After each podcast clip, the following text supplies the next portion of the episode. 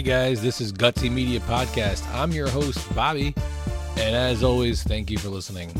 My guest today is Lauren Mueller. She picked 2018 science fiction adventure Ready Player One, starring Tye Sheridan and Olivia Cooke. Today's show is brought to you by Ridley's Gaming Realm, your one stop shop for all things retro. And Off the Page Travel, the no fee, no hassle travel agency. So, big thank you to them. And now, without further ado, on with the show.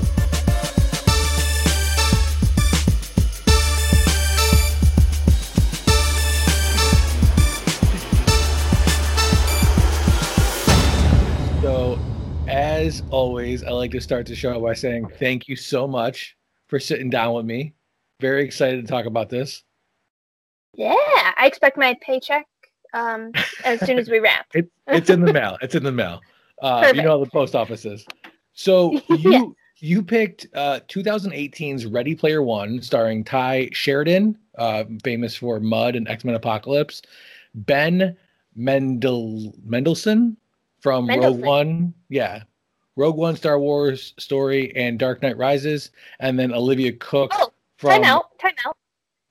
Ben Mendelsohn is also um, Tail, uh, Tail, what the heck's his name? Um, from Captain America. Nope, Captain Marvel. I'm so prepared for this. Wow. Captain. Oh, that's right. He plays uh the, Halo. the Kree. Yeah, that's right. Yeah, well, he's in makeup, so it's hard to We've recognize. talked about him before. Um, that's the Oh, only reason I said that. Yeah, he's in tons of movies. He's very, very well known actor. In fact, I would even say usually my my claim to fame here is uh, you'd recognize his face, but probably not his name. But in this case, I think I think he's well known enough where you know um, some of the listeners might actually recognize his name. Um, and then obviously uh, Olivia Cooke, uh, who is not really famous for anything else. She was in Sound of Metal and uh, Bates Motel TV series. So Which this is really. watch. I've heard it's I- good, but Yeah, I didn't watch it either, but this is really her claim to fame is Ready Player One. Yep. So let's Um, let's go into a little bit of detail. Why why did you pick this movie? What is it about the movie you love? So even before we do that, uh, you didn't mention Ben Mendelsohn's claim to fame. He was in Killing Them Softly. Oh, He that's right. That's right. Which is yeah. Oh my God. So that was uh, uh longtime listeners may remember that was a show or a movie that me and Lauren talked about in season one. I believe that was like an early episode too. Yeah, that's that's why I said we've talked about him in the past. So I had to tie that in there. Yeah, I forgot about that. And he actually played a really good role. in that. He was the uh, one of the druggies, one of the, the robbers. And Super if I- sweaty Russell. Yeah. And if I remember right, those are the two characters that we both liked the most about the movie was were those two guys. Yeah, there you go. But anyways, so uh Ready Player One. Um I know you and I have known each other forever and one of the hardest things for me to one of the hardest questions for me to ever answer to somebody is, "Hey, what's your favorite movie?" Like it's one of those things where I'm like, too much pressure, I can't deal with this. Help. I need I need help.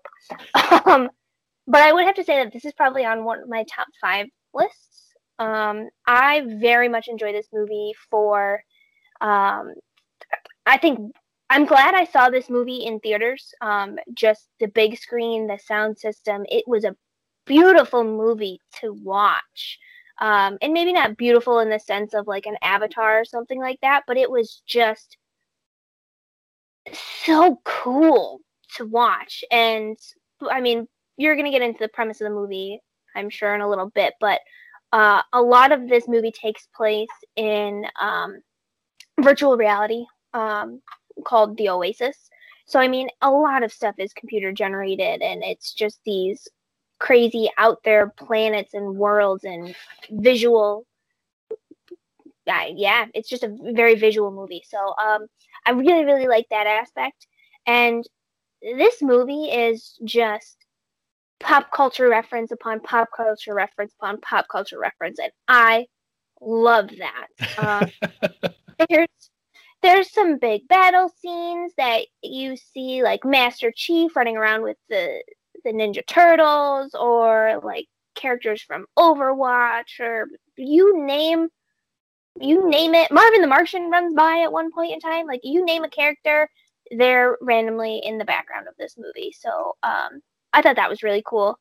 Um, it's based off of a book, um, which after seeing the movie and loving the movie so much, I did partake in the book as well, and that is just. Do you think there's a lot of pop pop culture in the movie?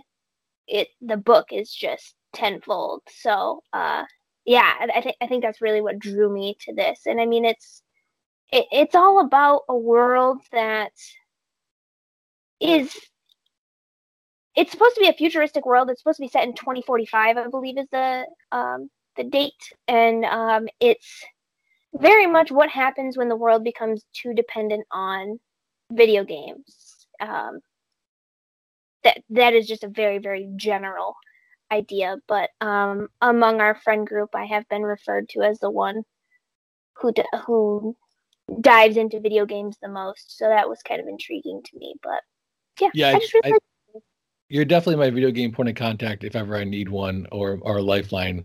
Um, but yeah, like so, like you mentioned, it's based on uh, Ready Player One, the book by Ernest Cline, uh, who actually had a lot to do with the movie as well, and we'll get into that a little bit more in a second. Uh, I did want to touch on one thing before we go any further. So you said one of the reasons why you love the movie so much is the visual effects. Um, the, the movie is actually nominated for tons of awards for visual effects, including uh, the best visual effects uh, at the Academy Awards, but best special effects at the Saturn Awards, uh, best visual effects at the Satellite Awards. In fact, there's a Visual Effects Societies Award, in which case it was nominated and won for Outstanding Created Environment and Outstanding Visual Cinematography. Um, it does not win at the Academy Awards, and I'm actually kind of curious to find out who beat it for visual effects. I don't think it won, and I can't remember who did it or who. Yeah, who beat them? I have to. So, best visual effects, Ready Player One. The winner was First Man, which I've never heard of. But if that, if that that beat that beat Ready Player One, Solo, and Avengers: Infinity Wars. So whatever movie that is, I definitely gotta check that out because wow. that's crazy. Okay. Yeah. Um, right. but but yeah, the the the movie is chocked full of references to pop culture and really anything that came before it, especially uh, in the 80s and 90s. And again, we'll get into a little more detail as to why that is. So we won't be able to cover all the references because I mean, if you do any quick YouTube search and see all the Easter eggs from Ready Player One, it's you know in the hundreds. It's unbelievable. Um, but what I did want to ask you, and I did not prepare you ahead of time for this, so feel free to take um, some time to think about it. What is your favorite reference in the entire movie? And what, while you think of it, I'll tell you mine. Ooh. There okay. is a scene where they're doing a race through Manhattan and mm-hmm. uh, the segment uh, bears a marquee with the name Jack Slater on it, which is a reference to Arnold Schwarzenegger's character from Last Action Hero. I've never seen that movie. Last Action Hero. I also totally missed that missed that marquee. Yeah, it's it's a quick uh, in the background shot. It was actually snuck in by the visual effects team. Last Action Hero is um, one of the first screenplays written by Zak Penn, who also did the screenplay for this movie, along with Ernest Cline, who is the writer of the novel. Right. So that, I thought that was pretty cool. Nice, nice homage to the uh, the screenwriter. The other thing I liked um, in doing my research here, I shouldn't say like, but I was pretty surprised about, is Warner Brothers actually bought the rights to this in an auction before the book was even published which I can't imagine that's a normal thing to do. I have I've never heard I've heard of studios buying the rights to books before publication, and I think we actually talked about a few in the past, um, like the Sisters Brothers is a prime example. Uh, that was our, our season one finale, but I never I never heard of it happening in an auction. So I wonder if that's the norm, and we just don't know about it. What year was the book written? Do you happen to have that written somewhere? Uh, it, 2017, 2016. I was going to say it wasn't. It wasn't that long ago. The book. I mean, the movie came out in 2018, and the reason I ask is, I mean, the sequel came out last this past November. Oh, it's 2011. Uh-huh. The book was written in 2011. Still, I mean, that's not nine years for a book to movie gap. Isn't isn't unheard of. That's not terrible. And, oh no, it's, uh, it's, less than that. So this movie came out in 2018, so it's actually only seven years from from book to movie. Okay. all right, all right, go math. Um, well, you, you keep using the word or the phrase Easter egg, and I think that's so fitting because I mean, I keep refer- I keep saying it has all of these pop culture references, but really, this movie is all about Easter eggs. Well, Literally, the movie's base is you're trying. He like all of the people in the movie are trying to find these keys for the end goal of winning this Easter egg, which is literally. So like, that's a that's a good point, though. I mean, is there a difference between a reference and an Easter egg? I mean, so growing up, I, I, grew up in the '90s. Super Nintendo was at the height of of gaming at that time. Sega Genesis. I mean, we really had the console wars before the, the two the two primary of Xbox and PlayStation. And in those days, an Easter egg was more a hidden, hidden reference. Gem. Yeah, it was, it was usually a, a hidden reference to either some other game or some other part of the story. Um, but the, the key word there was hidden. You had to find it. It was a thing that wasn't glaring out at you.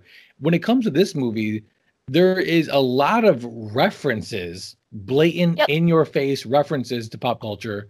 But I, I mean, the Easter eggs, while still there and still abundant, I, I don't think everything in the movie falls into the Easter egg category. What are, what are your thoughts on that? I, I agree with you. Um, I mean, there's a lot of things that are done in this movie, like I've seen this movie many, many times, and each time I watch it, there's another thing that I'm like, oh, like another character in the background, like, oh, hey, there's that person, or like you just said, that marquee. I haven't seen that, so I guess I don't know what the. I like the the definition, or not the definition, but like the distinguishing in your face is more reference and the hidden gems are the easter egg but i don't really know like there are some that is that marquee an easter egg? Because it's not necessarily in your face. It's kind of off in the background. What would you con- what would you consider that? That's that's an easter reference. distinguishing an easter reference? Okay. That's that, that's that gray area that easter reference right there. Gotcha. Um, right. so before we get my favorite. I, I think I oh yeah that's right. Yeah. What's your what's your favorite? Um so there at one point in time there is uh one of the characters is using the Iron Giant as kind of like their uh, avatar. Mm-hmm. Um, and I, am gonna spoil things right off the bat here, but um, it falls into some lava, and all you see is the hand that creates the thumbs up. Yeah, yeah. Big fan of that. That's Terminator. the reference to yeah Terminator reference, Terminator. which is a great Terminator Two specifically. Yes, excuse me. Yes. Yeah, um, Judgment um, Day, which is definitely the best of the five or six there is now. 87 and a half. I heard they're supposedly they're rebooting the franchise.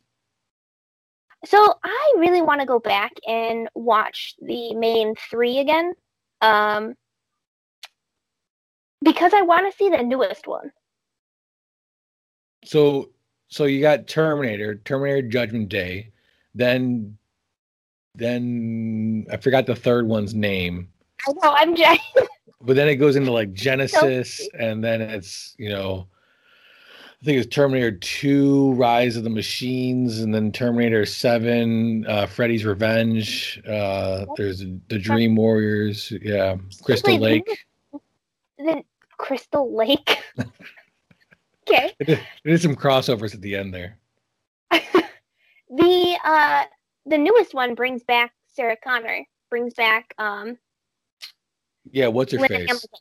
So Linda this Hamilton. is this is one of the things that Hollywood seems to be doing a lot now, which is I'm I don't I can't tell if I'm for it or against it, which is you have a franchise such as Terminator, such as Halloween, where mm-hmm. they put out a couple good movies in the beginning usually the first, second, maybe the third one. Then they go on this run of three, anywhere from three to eight horrible movies that totally destroy the franchise and piss You're all like, over the fans. yeah. yeah. And then they go, actually, never mind. We're going to ignore all the bad ones and we're going to put out another movie, but it's going to take place after the second one. And that's I think that's what they did here with this one is it takes place after Judgment Day and they basically ignore everything after that. And again, as a fan, I'm kind of like, okay, cool. You know, I'll I'll play ignorant and ignore all that stuff. But on the other hand, I'm like, well, I mean, there's some aspects of those movies where you develop the lore a little bit, and I kind of like those. Yeah. And mm-hmm. and I don't know, I don't know, I don't know if I'm for it or against it. I have a really hard time because I guess it's going to depend on the movie, which I don't know how I can be that biased, but some movies, uh, even if we don't podcast or stuff like that, I still do deep dives into some of these movies, even if they're terrible movies. So for me, ignoring all of that information, like you said, like if it's going to develop the lore a little bit more or Absolutely. something like that, even if the movie itself wasn't that great, you've expanded that universe for me, and I've put in the time and research to expand that in my mind as well. Um, so there are some things that I can't ignore. And how do you keep that canon rolling?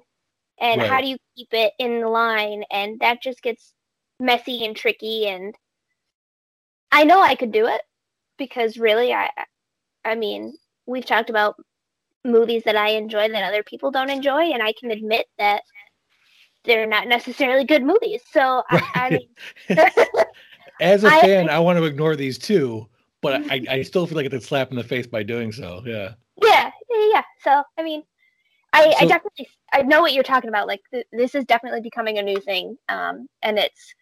I think you're getting.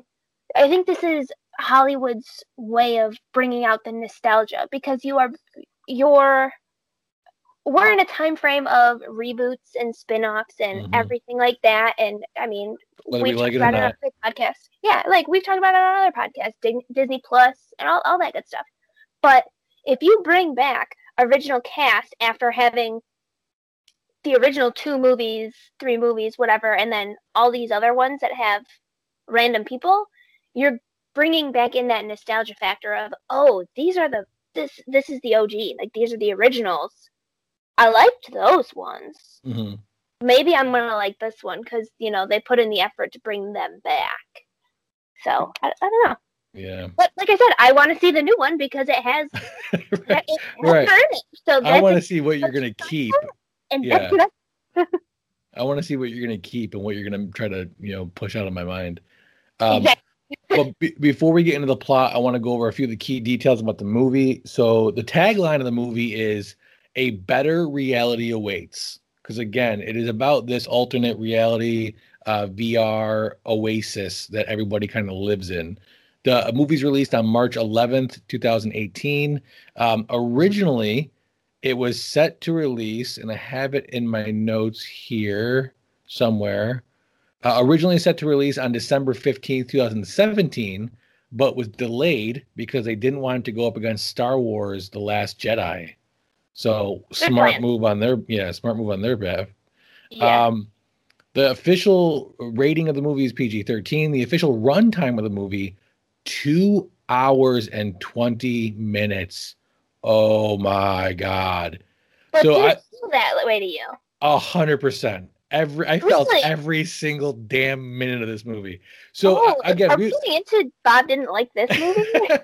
well, we'll oh. we'll we'll cover that a little bit later. I'm sure there'll be hints at it uh, throughout the show. But uh, I mean, I mean I've talked about it before. To me, a, a, perfect movie is around an hour and forty five. Uh, I don't mind if you stretch in the two hour range, but you better make it worth it.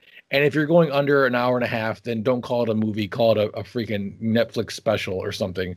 Um, right. but 220 man that's that's a little that's a little rough. Again for me that's got to correlate to a payoff. There you better be giving me some good content for that extra time because my time is valuable man. My time is valuable uh, budget for the movie is anywhere between 155 and 175 million depending on what website you go to but either way it doesn't matter because the box office hits officially $582.9 million. So even on the high end, it did, okay. it did about four times its budget, which is insane. So we've talked about it before again on the podcast is typically you got a successful movie when the movie's doing about double its budget. Um, obviously, the higher the budget you go, the, the harder that is to achieve. So when you're hitting a movie that's you know 175 million to make, it's it's you've got to expect it to put up some numbers. So while this is uh, 582, all all in all successful. I mean, obviously there's a sequel coming eventually. Warner Brothers Pictures. Uh, I mean, I uh, yeah, at 582 million, definitely, definitely. In fact, I'm gonna I'm gonna do some research, and maybe I'll throw that out next week on social media about whether or not this has been greenlit or not. But um, I mean, director Steven Spielberg, and as we mentioned before, screenplay is written by Zak Penn, who did uh, Last Action Hero, and Ernest Cline, who's the actual writer of the book. So let's dive into it. I mean, we are immediately presented with our main character, um, who is is played by Tye Sturdine. Sturden. Sheridan. Sheridan. Sheridan. I don't know why I said Sturden. Uh, I can't read right now. He is uh, Wade, uh, and his avatar name is Parzival. Yep. And that is a play on what exactly? Um, Pars- Parzival was the um, didn't he find the Ark? Yeah, he found the Ark of the Covenant, uh, supposedly in. He was the... a knight of the Round Table who found the Ark of the Covenant. I believe. Yeah. So Par- Parzival, it's a um, if you read the book, um, it goes into the fact that Parzival, it, his avatar name is spelled incorrectly. It's spelled with a Z. Um, and that is just because the correct spelling was already taken. So he spelled it with a Z because it was a little bit more creative and because he had to, because he had no other choice. so he and he, some characters call him Z in the movie to right. emphasize that that Z is not supposed to be there. I just assumed he did it with a Z because that's what all the cool kids do, right? You, you throw a Z in there or a backwards E or something. A three, like an Artemis. Exactly. So uh, Parzival, so he he gives us this little monologue in the beginning and kind of kind of gets us up to speed on what's happened in the world. Essentially, the world's more or less gone to shit, and uh, that's primarily because people have given up on it. This new uh, virtual reality world known as the Oasis has come out and has basically sucked everybody into it, uh, and and that, that's where everybody's you know spending a prim- primary majority of their time. He makes some comment in the beginning about you leave the the Oasis to use the bathroom and, and to eat and sleep. Eat. Yeah, other than that, you're in the Oasis all the time, and yep. he lives in a trailer park, but because we're in the future and overpopulation, the trailer park has kind of grown vertically. So he's in these towers of like trailer on top of trailer, crisscrossed, and uh, he has this like really cool scene where he's obviously he lives in a higher uh, end of the trailer. So as he's trying to get down, he's taking all these ropes and stairs, and he's passing other people's windows who are all in the oasis, and he's saying hi to a neighbor who's watering her plant, and they have this shameless Pizza Hut plug where you see a drone deliver a pizza to some guy. Um, and then he goes into this little hidden corner that he's got you know buried deep into some you know van under some junk and he hops in the oasis. And he tells us about he's got this friend h uh, who whose avatar is this humongous muscular kind of half machine guy. And despite the fact they've never met they are best friends and he yep. goes he also goes into some detail about the creator of the oasis who is a man by the name of Halliday. James Halliday. And James Halliday is a hardcore nerd, a computer guy. He's created the Oasis. It became big, and then he died. Uh, this happens about five years prior to the events of the movie. And when he died, he released this video telling everybody, I have hidden three keys in the Oasis. And whoever finds them and uses them to unlock the secret door to get my Easter egg will not only inherit my stocks in the Oasis, so essentially the controlling majority, and be able to determine what happens with the Oasis moving forward, but also, you know, 10 bazillion gajillion dollars. Half a trillion dollars. Half a trillion dollars. I mean, it just it's like it's like that scene from Austin Powers where he's just like a billion, gajillion, you know, whatever. It's just an insane yeah. amount of money. It just makes up a number. And somebody, you know, uh, shortly after the video is released, has figured out where the first key is. And they don't really go into detail about how that happened, who that person was, but it's essentially a race. It's this, you know, kind of need for speed type race. through the city of Manhattan. It's got all these crazy, you know, traps and and and saws, and there's a you know King Kong, and there's a T Rex, and very arcade-ish, you know, type style. But nobody's ever gotten to the, the finish line, and therefore nobody's ever won the first key. And while everybody was trying to do this when when the announcement was was originally made five years ago, because nobody's done it since, you know, it's become less and less popular.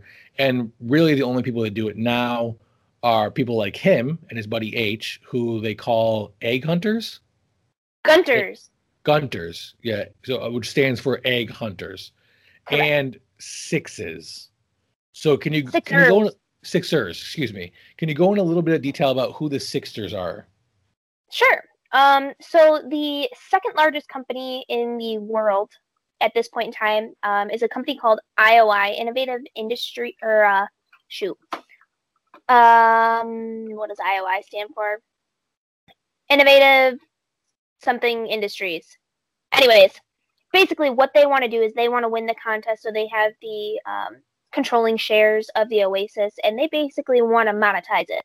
They want to sell ad space. They want to take over and do all sorts of stuff like that. So Sixers are basically employees of IOI who go into the Oasis with the sole um, the, the sole goal of winning this contest for IOI. And they call them Sixers because instead of having a uh, like a name for their avatar, it's actually their six digit employee ID number, which they don't say in the movie. And some people are confused about that. So it is their six they're called Sixers because it's a six digit code that shows up above their heads. And it also all of them start with six, correct? Like the first digit in all of them is six. Um that may be true. That may be true. But it's So, uh, it's their ID number is why they're the Sixers, yeah.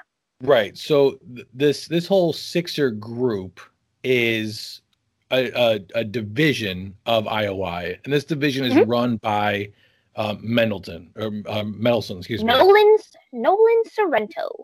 That's the character he plays, Mr. Sorrento, who is, for all intents and purposes, the DB head of the corporation. He is the you know the stereotypical bad guy bent on you know selling the world to the largest bidder. And for the record, uh, so uh, Halliday was originally supposed to be played by Michael Keaton. He was considered for the role. Uh, my two Okay. cents when I heard that was Michael Keaton could have been a way better Sorrento. No, nothing, nothing against Ben. I like him in this role. He's very good in this role, and no, I have no issues with, with his his acting style. But Michael Keaton as uh, Sorrento, I think, would have been awesome as well. Do you remember Conan on Nintendo? Oh, how about Earthworm Jim on 64? That was my jam. Do you wish you still had it? Or maybe you have it and you're looking to clean out your collection and make some extra cash. Luckily, either way, we have the answer for you Ridley's Gaming Realm. It's a one stop shop for great gaming discussion, as well as a place for retro buying, selling, and trading without all the fees and drama of the other selling sites. They pride themselves on having over a year of zero reported scams, and you can find them on Facebook. Just search Ridley's Gaming Realm. That's R I D L E Y S. Or click on the link in the show description. And make sure you tell them DFAT sent you. You know, me and my family just got back from our trip to Florida. We did a whole Disney thing and Universal, but it wasn't just that. There's hotels and rental cars and airfare, and God forbid you drive. Ugh, and with two small kids, the whole thing almost tore my family apart. Next time my wife talks about a family trip, I'm talking about Off the Pages Travel. Off the Pages Travel is a travel agent unlike any other. From before booking until after you return, they got you covered. And the services are free, no cost to the client. So make sure you check out Off the Pages Travel by following the link in the show description. And don't forget to tell them DFAT sent you. So, because I did read the book as well, um, I Sorrento's supposed to be threatening and like menacing, not like a super villainy type menacing, but just like powered by greed and would stop at nothing. And I mean, there's a scene in the movie where Sorrento is getting into a van to go and chase down Wade, and he um, kind of passes by um, an IOI employee, and he basically makes him give him his gun, and Right. that's supposed to kind of show you his. To me, in the movie, it showed desperation, whereas I wanted it to show me not not desperation, but like his willingness to do anything. So like to me, I guess Mendelsohn kind of showed me, like I said, more desperation, whereas it was in the book I more got just the it was just that drive to do anything because that's that was just his end goal was I have to win this. I'm going to win it. And it wasn't out of desperation. It was just that was his like that that is all he would I can't I mean, I I kind of I I kind of got that sense from uh the movie Sorrento in the movie. And as far as the just- menacing feature, I mean, so Sorrento's avatar, which we see a little later in the movie, and again we'll talk about, he really is this humongous, like evil looking businessman. If you took Arnold Schwarzenegger at his peak and put a suit and tie on him and maybe some glowing red eyes, you'd get Sorrento's avatar, which I Mm-hmm. Thought was one of the better avatars in the movie, in my opinion. Yep. But I was just more commenting on the fact that I think Keaton probably could have played a more menacing Oh, for sure, than desperate. for sure. And there was again nothing against Mendelsohn because I loved how he played the character. I just think that Keaton would have done it slightly different, which might have matched a little bit more of what I had pictured in my mind. But I I had the ability of um I watched the movie first. So I mean the whole time I'm listening because I didn't read the book. I listened to the book. Sorry. Um, that was a shout out to I know how much right you love that. yeah. uh, I was already picturing these actors in these characters. So So I've got to ask. It's it's Yeah. I there's been a couple movies or books where I have read the book and watched the movie, or watched the movie and read the book. Mhm. I've found in my experience that typically whichever one I do first, because that kind of sets the image and locks it in and gives me the story, that when I go to to watch or to read the other one, I find it not as good. no, absolutely not. You thought the book was way better, So much better. and you're, you're a huge fan of the movie. Yes. So I I still love the movie, but the book does so much more. So we got off topic a little bit, but we were talking about the first key, the first basically the first mission to get this first key. Right. That is has not at all mentioned in the book anywhere. That was totally just thrown in here for cinematic value because you're driving cars through all of these crazy scenes. Oh, it's That's a the only different. It's a different first mission. absolutely totally different so in the in the book um wade is still in high school and he is broke beyond belief. Like he cannot get off of he he goes to school in the oasis. There's these school planets. So he cannot leave this planet. He gets there for free because it's part of schooling. He can't leave. Well halliday wanted a normal person to discover the keys and to eventually get the egg and everything. So he hid his first key on one of these school planets. That's how Wade finds it. Is he ends up like wandering around and he does some research and stuff, but it's uh it's on his school planet. So Hmm. totally different, not a cinematic adventure at all. It's he has to fight um I forget a a uh, a demi lich. That's what it was called. He had to fight a demi lich. Uh, he had to beat it in joust. So So- it is. It is worth mentioning that Wade's character in the movie is portrayed as being poor. So there, there's a scene in the beginning where he, he goes to do this race, and apparently gas for your vehicle costs money as you go. So he looks at his little gas tank, doesn't have any, doesn't have any gas, and makes a comment to his buddy H that he's got to go to the back of the race, and, and H, you know, kind of jokes to him like, "Oh, you're gonna." You're gonna pick up coins, you know, from people who get damned. That, that's that's cold, man, and that's, that's sad. And that's what happens throughout the race as people crash, because that's an ongoing thing in the Oasis. If your avatar gets destroyed, you have to respawn. but oh. you respawn with nothing. You don't have any of your coin, any of your gear, nothing. So what Wade does is as the race is going and people are crashing, he is scooping up their coin, you know, Sonic the Hedgehog style, yeah. during the race in order to fill his gas tank and keep going. Yep. Yeah. This, so I mean, they keep that in there, but it's more dramatic in the books. Like right. He, I mean, and that, that's what I was going to say is, is Wade's Wade's financial situation, while they do show that he's poor, does not at all seem debilitating to him in the movie. Like it's it's not oh. really a big hang up or plot point. No, it is. It's huge in the books, and I mean, I I could go through all of them for you. I won't, but each key then has its own individual gate, which has another challenge in it, basically. So it's basically double the adventure. Whereas in the movie, you do your challenge, you get your key. You do your next challenge, you get your second key. You get the jade key. And then you do your last one, hey, here's the crystal key. No.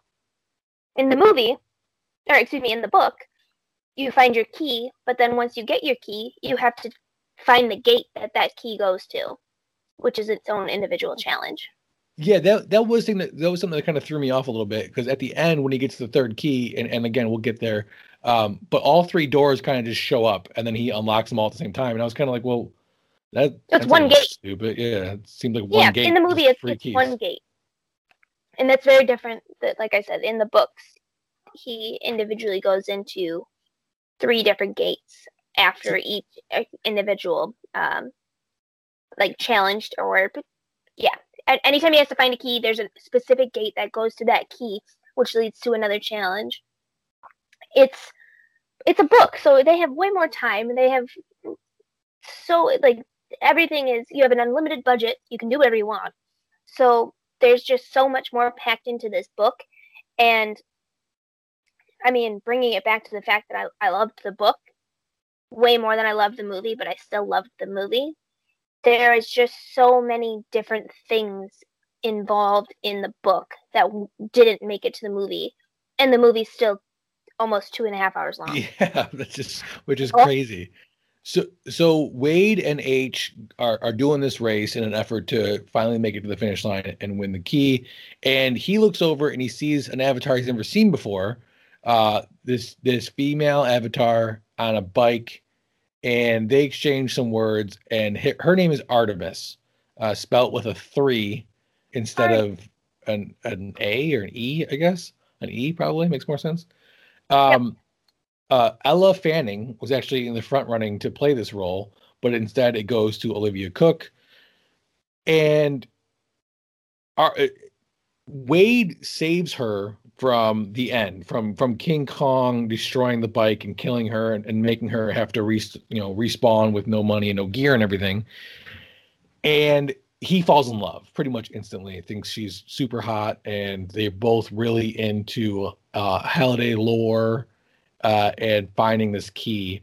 So when the race happens again and they go back for another time, this time Wade has done a little bit more research and thinks he's solved this this riddle uh, of the race because he Ho- Halliday has this museum, I guess is an appropriate word to his life, where he has yeah yeah he's he's got all these recordings, um, these visual recordings of different times in his life, and it's basically be- a it's it's a visual representation of all of his memories and his just what makes him him basically. Right. This library consists of, yeah. You could you could essentially sit down in this library and watch his life play out in like a yep. movie format if you had, mm-hmm. you know, 700 hours to do that. And I mean, it's his life, so however many years. there's a there's a movie I forgot what the name of it is um, with Robin Williams, where which is kind of it, it, you get a chip implanted in your head when you're a child, and it records your life. And then when you die, they take the chip out and they use the recordings to make essentially a, a video montage that they can give to your loved ones. And Robin Williams plays the guy who puts the montage together. And it really fucks him up because he sees he's got to put together this montage for the family of how good this person was, but he sees them like committing crimes and cheating on their wives and just doing awful, awful stuff. But that's neither here nor there. This this moment kind of reminded me of that because that's really you're yeah. watching somebody's life. But anyway, so Wade goes to the, this museum and he manages to watch this clip where Halliday talks about going in reverse really fast because he, he doesn't go backwards really fast. Yeah, he Put doesn't pedal wanna... to the metal. Bill oh. and Ted did it, so why can't we? That, that's the quote right there. Yeah. and it's it's in reference to a business partner he had where the business partner is basically telling him he's got to grow up and he's like, I don't want to grow. Like, I want to go back in time. I want to go back to when it was fun. And Wade's the light bulb clicks, and he goes back to the race. He bumps into Artemis again, and when everybody else takes off, you know, when the green light says go and goes forwards, he stops. And once everybody's out of the way, he throws the car in reverse and goes backwards as fast as he can. And it unlocks this secret portal long story short, he makes it to the end of the race and gets the first key. So this is another thing that bothered me. I wouldn't say bothered me, but this is another thing that I thought I I, assumed one key. He found the key, he's got the key. Yeah. But, but instead, because he's found the key, and a few, you know, he tells a friend, he tells H, H tells a few other people, a few other people tell a few other people. And before you know it, almost everybody's found this key, or, or rather, a lot of people have found this. A key. lot of people, not everybody. So it's not yep. it's not a one key thing. It's not like you find it and you have the key. It's anybody can find this key. Yeah. So that was the idea is that Halliday's game was supposed to be open for anybody. Anybody could win. The problem with there only being one key is at the end, in order to unlock the gate, you need all three keys. So if you have the first key, you won. Right. Right. And I, and I get that. But my my issue with there being unlimited number of keys, it what stops me, the the douchebag that Halliday doesn't want to win, mm-hmm. from just watching somebody else win the first two keys and then solving the third one on my own. So um the book kind of goes into this a little bit. Um, IOI, Nolan Sorrento, um, mm-hmm. his ID is usually the first one on the scoreboard. Um, underneath, so we didn't mention. Basically, there's this giant scoreboard that has once people start getting keys and stuff like that, it has their avatar's name. It has a little symbol with which keys they have, and then it has their points or whatever. So as you get keys, you get points. You also get some money. So um, Wade or Parzival is able to kind of enhance his abilities and beef up his avatar a little bit once he ends up clearing this first key. But basically, in the book, there's only so many people. Like the first three people to do it kind of get a bonus. Um, so in the book, he may get the first key, but uh, I don't remember who gets the second one first. Um, I think like maybe Artemis might get it first. So technically, she's higher than him because she has more points because she got it first. There's more of like a point system. So yeah, you could just sit there and watch and then send everybody in, which is what I ends up doing. Right. As soon as they know how to get it, all of their people get the keys.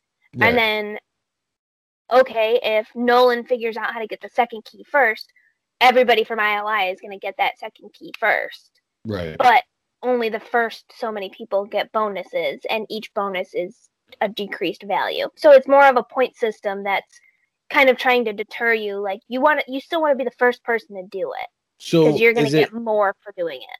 But is it the highest points win, or is it whoever gets the Easter egg? I mean, if I have zero points, or if I have one point, but I get all three keys and make it to the Easter egg first, do I not get it because I didn't have? Yeah, that's true.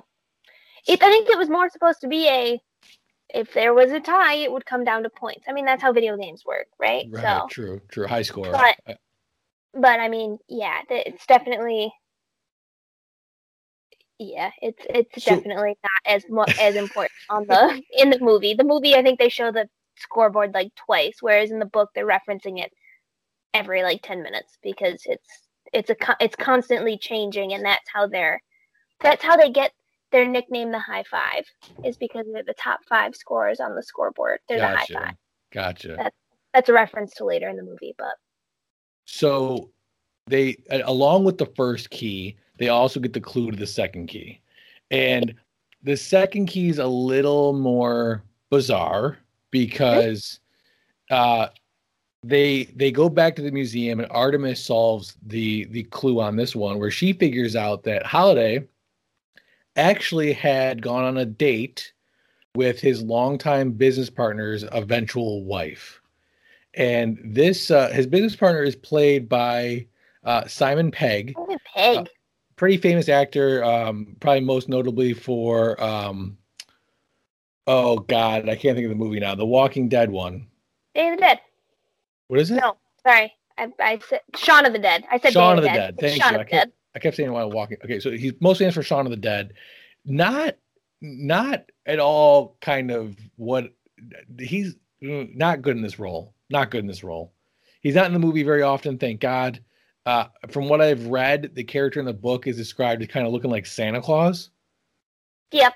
and Simon Pegg does not look like Santa Claus. I Um, wouldn't by what the book says because I mean our main character is supposed to be a pudgy high school kid. true. An overweight high school kid is what he's supposed to be. Yeah, and Tye Tye Sheridan is not an overweight anything. Um, so, but regardless, so so Halliday's business partner ends up marrying a girl that Halliday went on a date with, and throughout the course of this this memory, Halliday mentions she wanted to go dancing, and instead of going dancing, they went to the movies. We went to the movies. It's supposed And- to reference like Halliday is not he's socially awkward. He he never has a girlfriend. He never really takes that next step with anybody. He doesn't have a lot of friends. Um and he's yeah, he's definitely socially awkward. And so instead of going dancing, which would might be a normal date, he's like movies. That's all I can handle. Right, but what's even more socially awkward is that this scene hints at the fact that he basically falls in love with her on this one date and regrets never going for the the end of the night kiss because she mm-hmm. eventually goes on to marry of all people his business partner. So they decide they're going to go to this club uh that Halliday, you know, put together. And you know, there's this like zero gravity type dance thing and they're going to try to you know jump make this final jump this leap if you will uh, which was the leap he never took in kissing her. It doesn't work. It, it does not work. And instead the ioi people show up and attempt to basically kill their avatar in hopes that they would lose the key i'm thinking right? Because they, they lose all their gear Yeah, so basically, if once you're zeroed out, once you die, you have to start over. So basically, they would have to, you would have to earn enough money in the in the Oasis again, starting from zero, to then buy a car, to then have enough money for fuel, to then win the key again, and then. Like I, I think they just wanted to kill him to get him off the board to start him back over. Like Right. hopefully we have enough of a head start that we can continue on. So there's two main side stories that I want to talk about real quick, and I don't really want to spend a whole lot of time on them because they're really not important to the overall story. Uh, the one side story is Wade at one point has used his mother, his aunt, excuse me, his parents. His parents passed away, and he lives with his aunt. He uses Mhm. his aunt's glove, like like VR glove, to get in the Oasis. Her boyfriend freaks out, and the the three of them have this kind of like ultimatum where you know Wade's got to carry his weight or some bullshit or she's going to kick him out. Uh, ultimately, it doesn't amount to anything. And at one point, actually it, it- coming up, they figure out what uh, Wade, well, Par, uh, Parzival's real name is Wade. They track him down in the real world and they blow up his trailer tower. Yeah, his stack. Yep. Thereby killing his aunt and her boyfriend. That's it. That's the entire side story. It amounts to nothing. You really, in my opinion, you don't even really care because both his aunt and the boyfriend were kind of assholes anyway. Mhm. it just it shows you the extent the IOI would go to in order to Yeah. get these keys. It's now Nolan Sorrento has committed murder. Is what that's honestly that's what it's supposed to do in the movie is show that he has he didn't personally push the button or well he did in the book, but he has he has killed all of these people. And to dive into the stacks a little bit more, in the book it goes into the fact that there are usually 12 to 15 trailers literally stacked on top of each other. Going into the scene that you were talking about earlier, he has to Mhm. climb down. He uses the the boxing bag, like the all of that stuff to get down. Um in the book it talks about you you see in the movie the tiny little trailer that he and his aunt and his aunt's boyfriend live in. Mm-hmm. 12 people live in that trailer total and they all pay rent to his aunt and he lives on top he sleeps on top of the washer and dryer like that's his little corner but it's meant to be like life has gotten so hard everything is so expensive that they literally have 12 people living in this one little trailer in order for her to afford to live. And So- the desperation for her boyfriend being like you used her gloves. I was forced to use your gloves.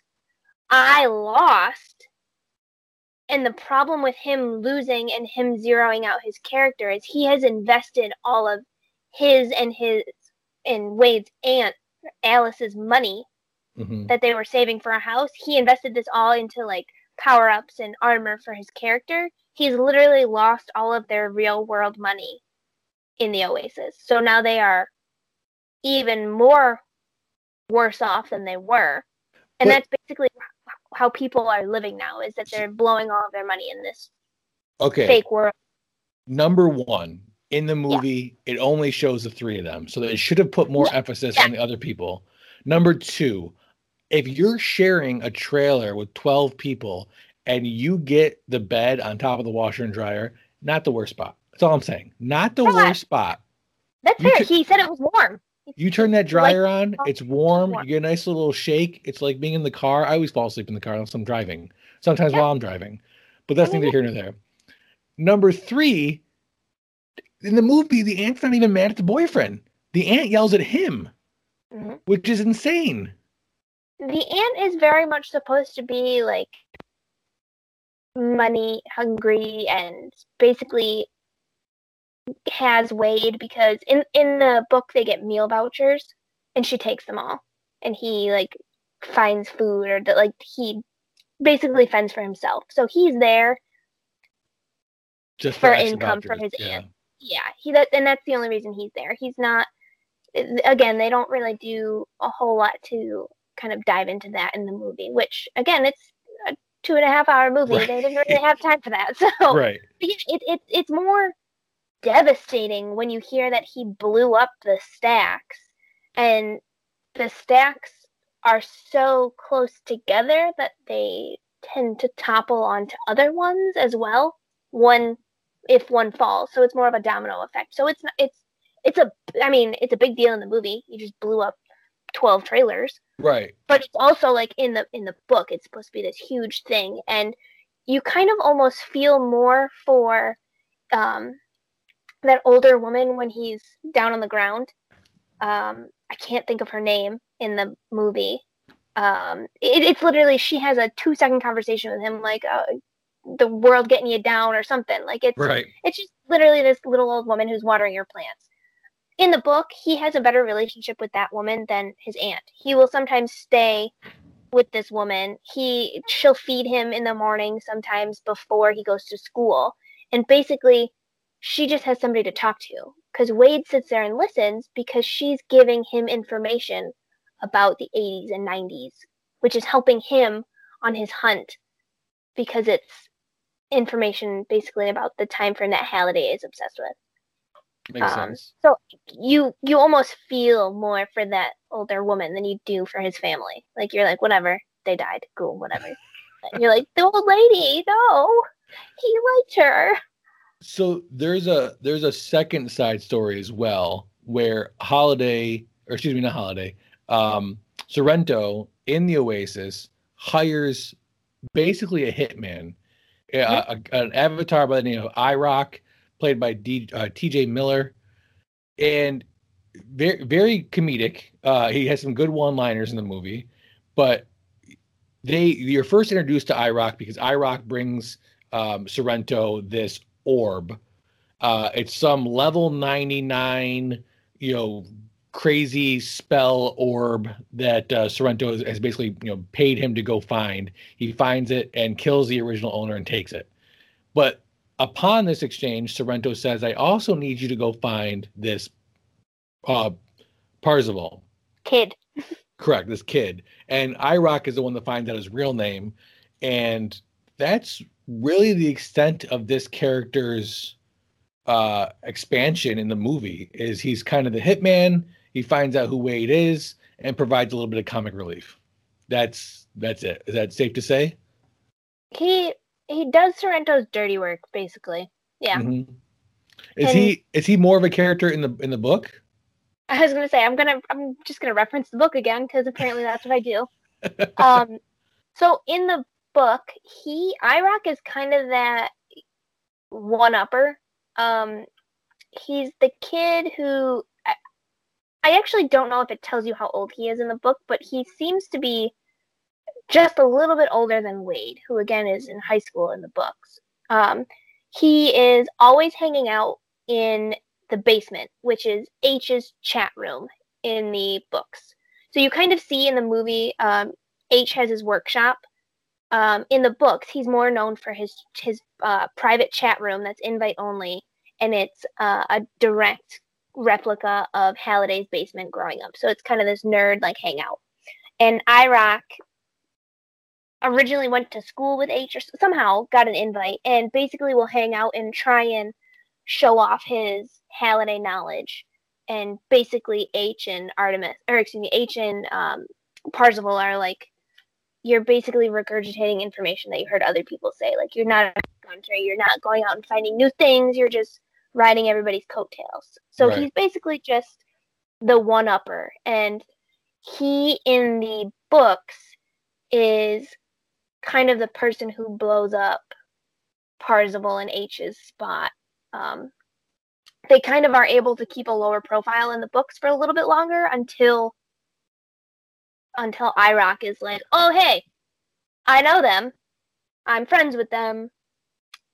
This is where the first key must be because, hey, they're in high school. Like, he kind of does them in right. and gets IOI's and uh, attention on them. So he's not necessarily hand in hand with Sorrento in the books, but he's definitely one of the he's definitely a catalyst for getting the rest of the world involved in the uh the hunt for the egg and kind of getting them some insider information. So he's not really meant to be a, a huge character, but he's definitely somebody who gets the ball rolling for sure.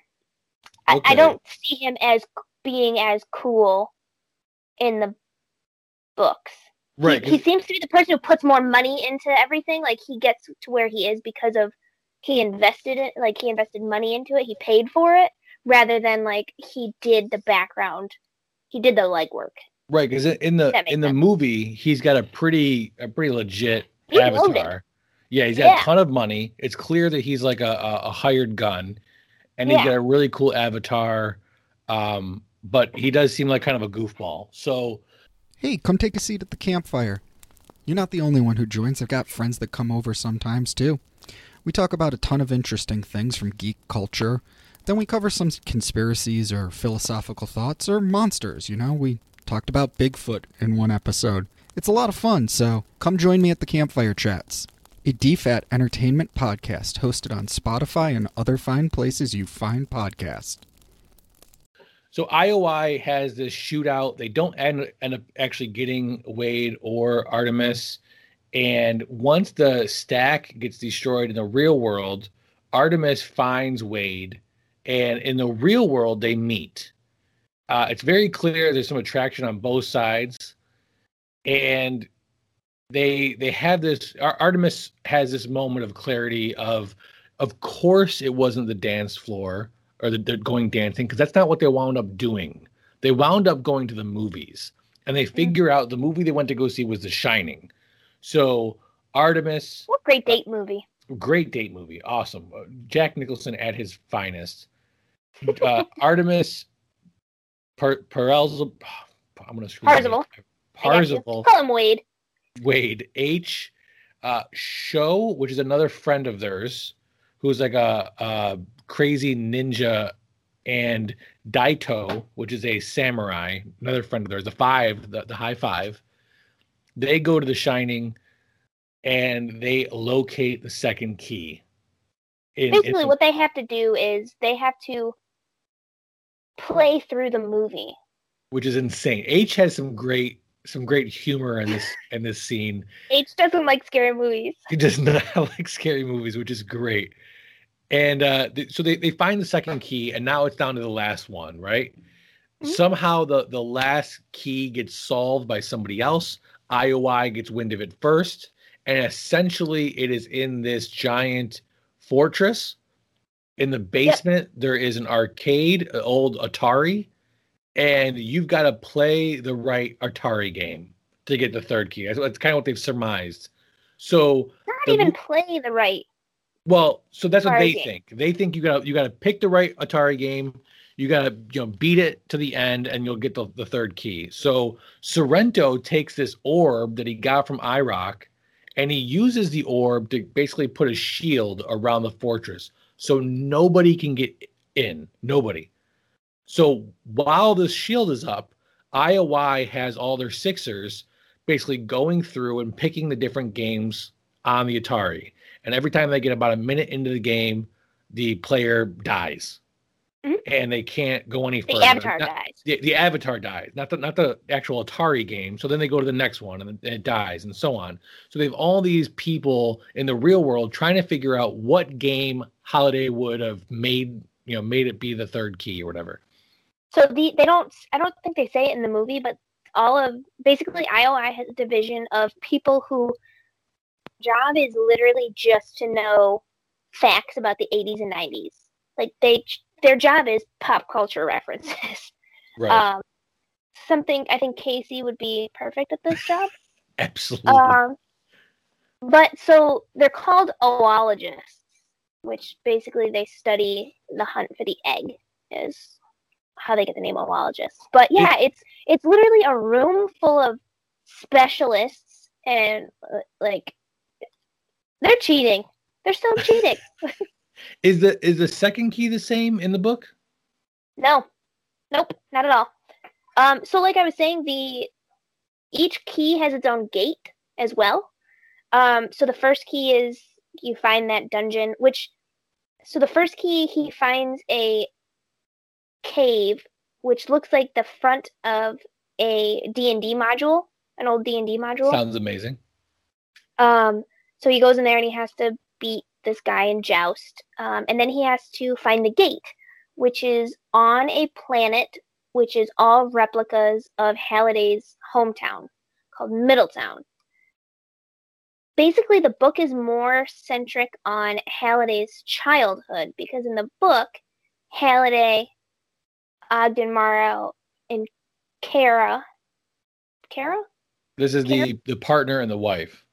Yeah, her avatar's name is Kira. hmm I think it's I think it was Kara. Um anyways, she um she was a foreign exchange student who came to their high school. She's from England. So she stays with Og. No. I don't know. Anyways, she joins she's friends with them in high school. Um they end up having a D&D group and so on and so forth. That's how they meet. Cool. So uh, the the first gate is they have to go to Middletown, and you have to find a a specific game on Halliday's computer, and you have to play and whatever, whatever. Um, now trying to remember what the second one is, and I don't remember. That's fine.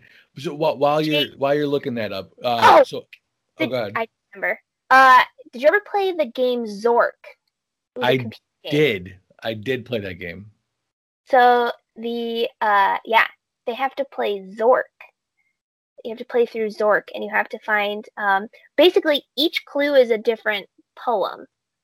Uh, so the second poem is the captain conceals the jade key in a dwelling not long. I can't talk now. In a dwelling long neglected, but you can only blow the whistle once the trophies are collected. So basically, it's saying you have to go to a neglected house, which the first Zork is a house tattered and torn, and uh, you have to collect all of the trophies, which is part of Zork.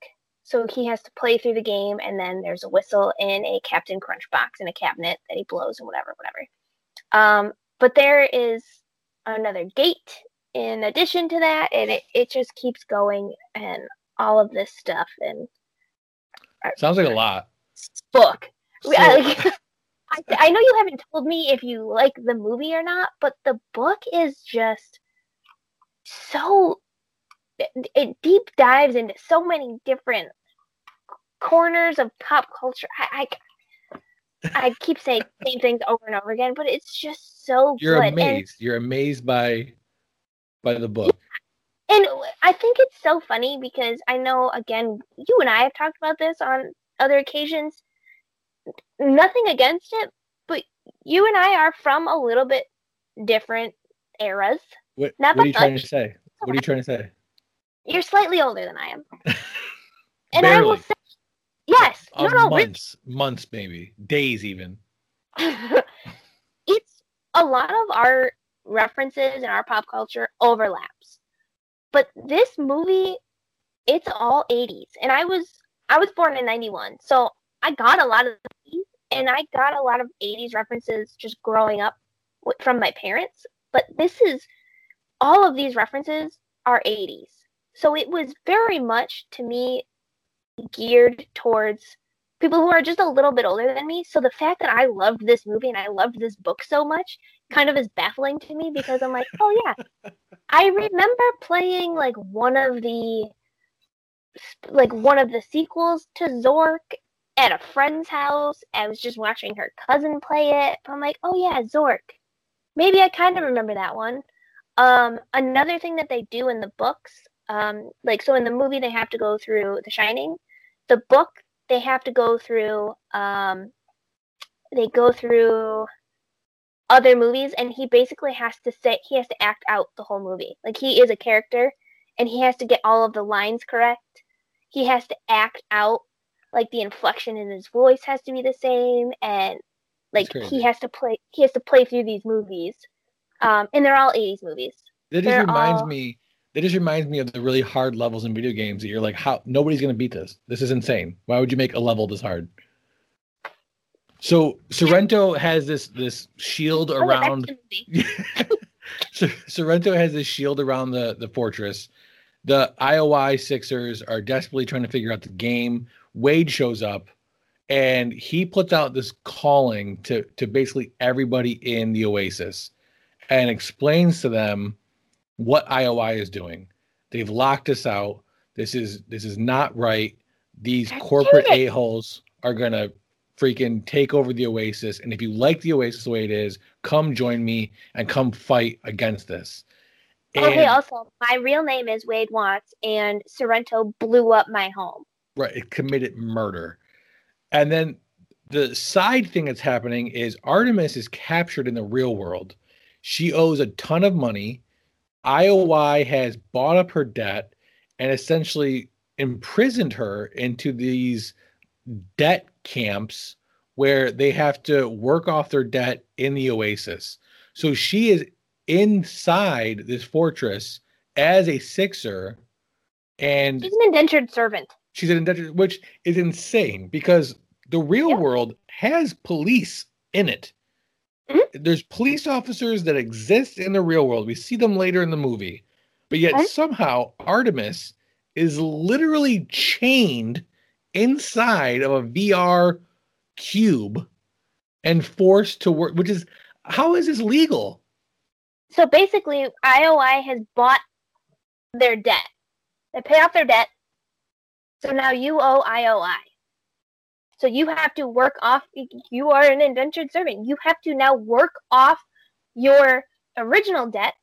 They will then house you and feed you. So they charge you costs for that. So you have to pay them back for that. But how how can they how can they literally lock you like physically put cuffs on you and prevent you from leaving?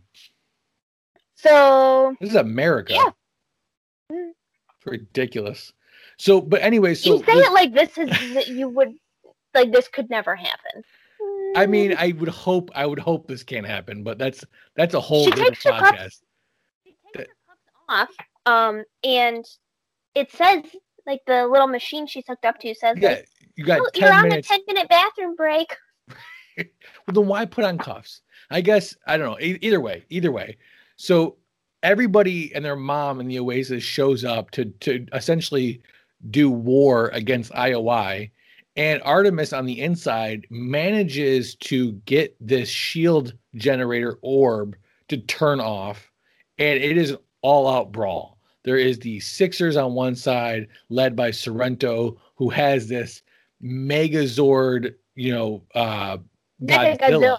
Yeah, Mhm. Mech Mech Godzilla, and on the other side are, is the Oasis people, uh, led by the fi- High Fives, as well as Aech, who has the Iron Giant, um, literally the Disney Iron Giant from the movie, as their giant mech, which in the book I'm told was Ultraman, but they could not get the rights for the movie. In the book, they all have their own. That was one of the gates they got as a reward. Everybody got to pick a giant robot. So yes, one was Ultraman. One uh, Sorrento's was Mecha Godzilla. There, there was, um,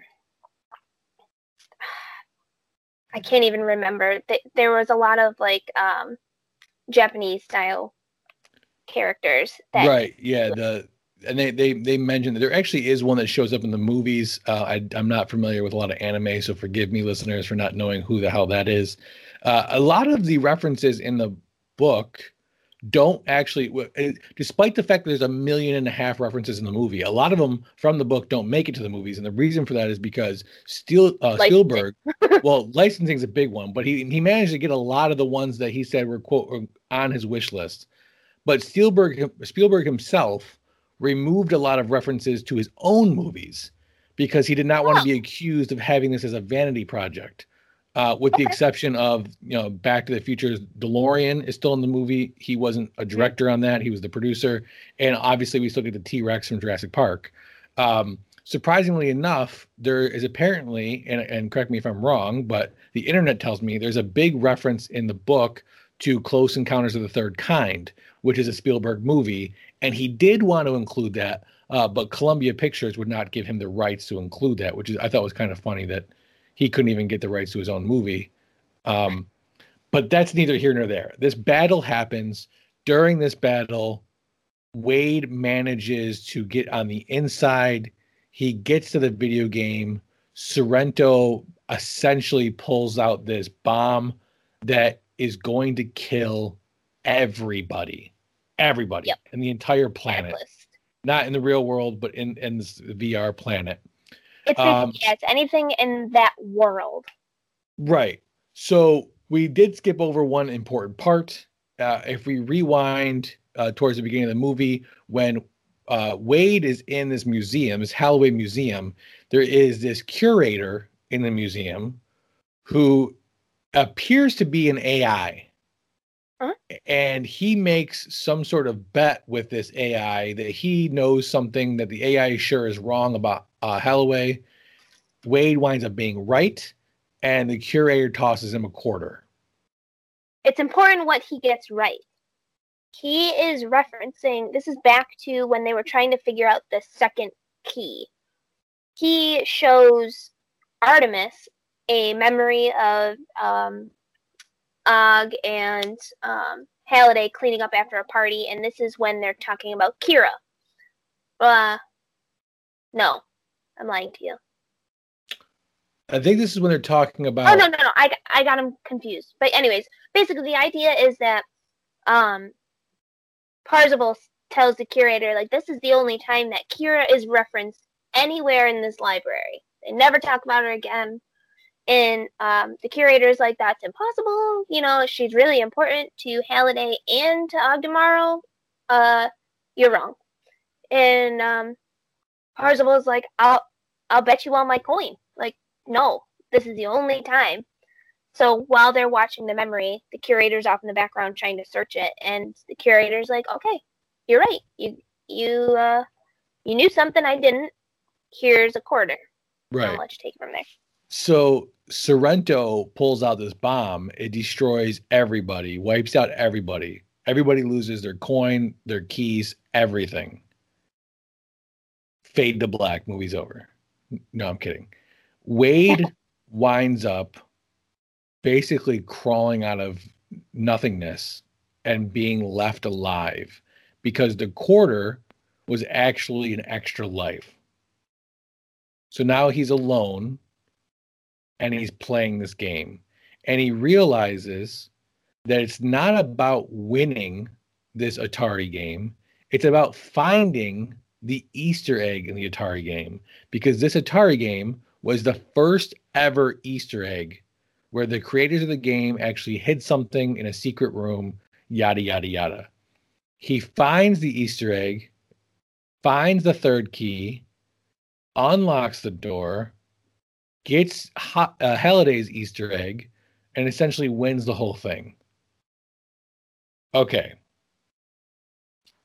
This would have been the conclusion to a very good movie. It probably would have wrapped up right around two hours, but had a nice little bow on it.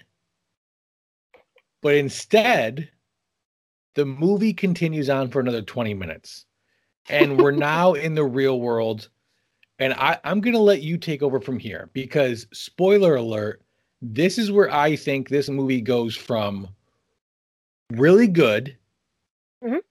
to mildly good because it okay. just doesn't know when to stop. So basically, as Wade is getting the Easter egg, he knows he's won. Um, this whole time, this whole battle is taking place in the real world.